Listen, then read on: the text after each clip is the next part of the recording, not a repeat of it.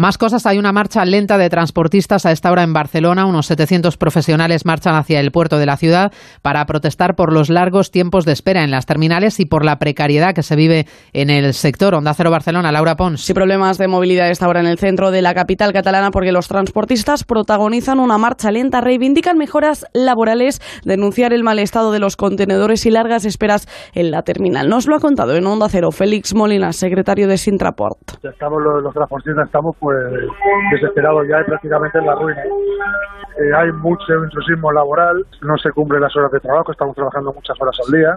En parte es eso, la, la administración tiene que hacer que se cumpla la, la normativa.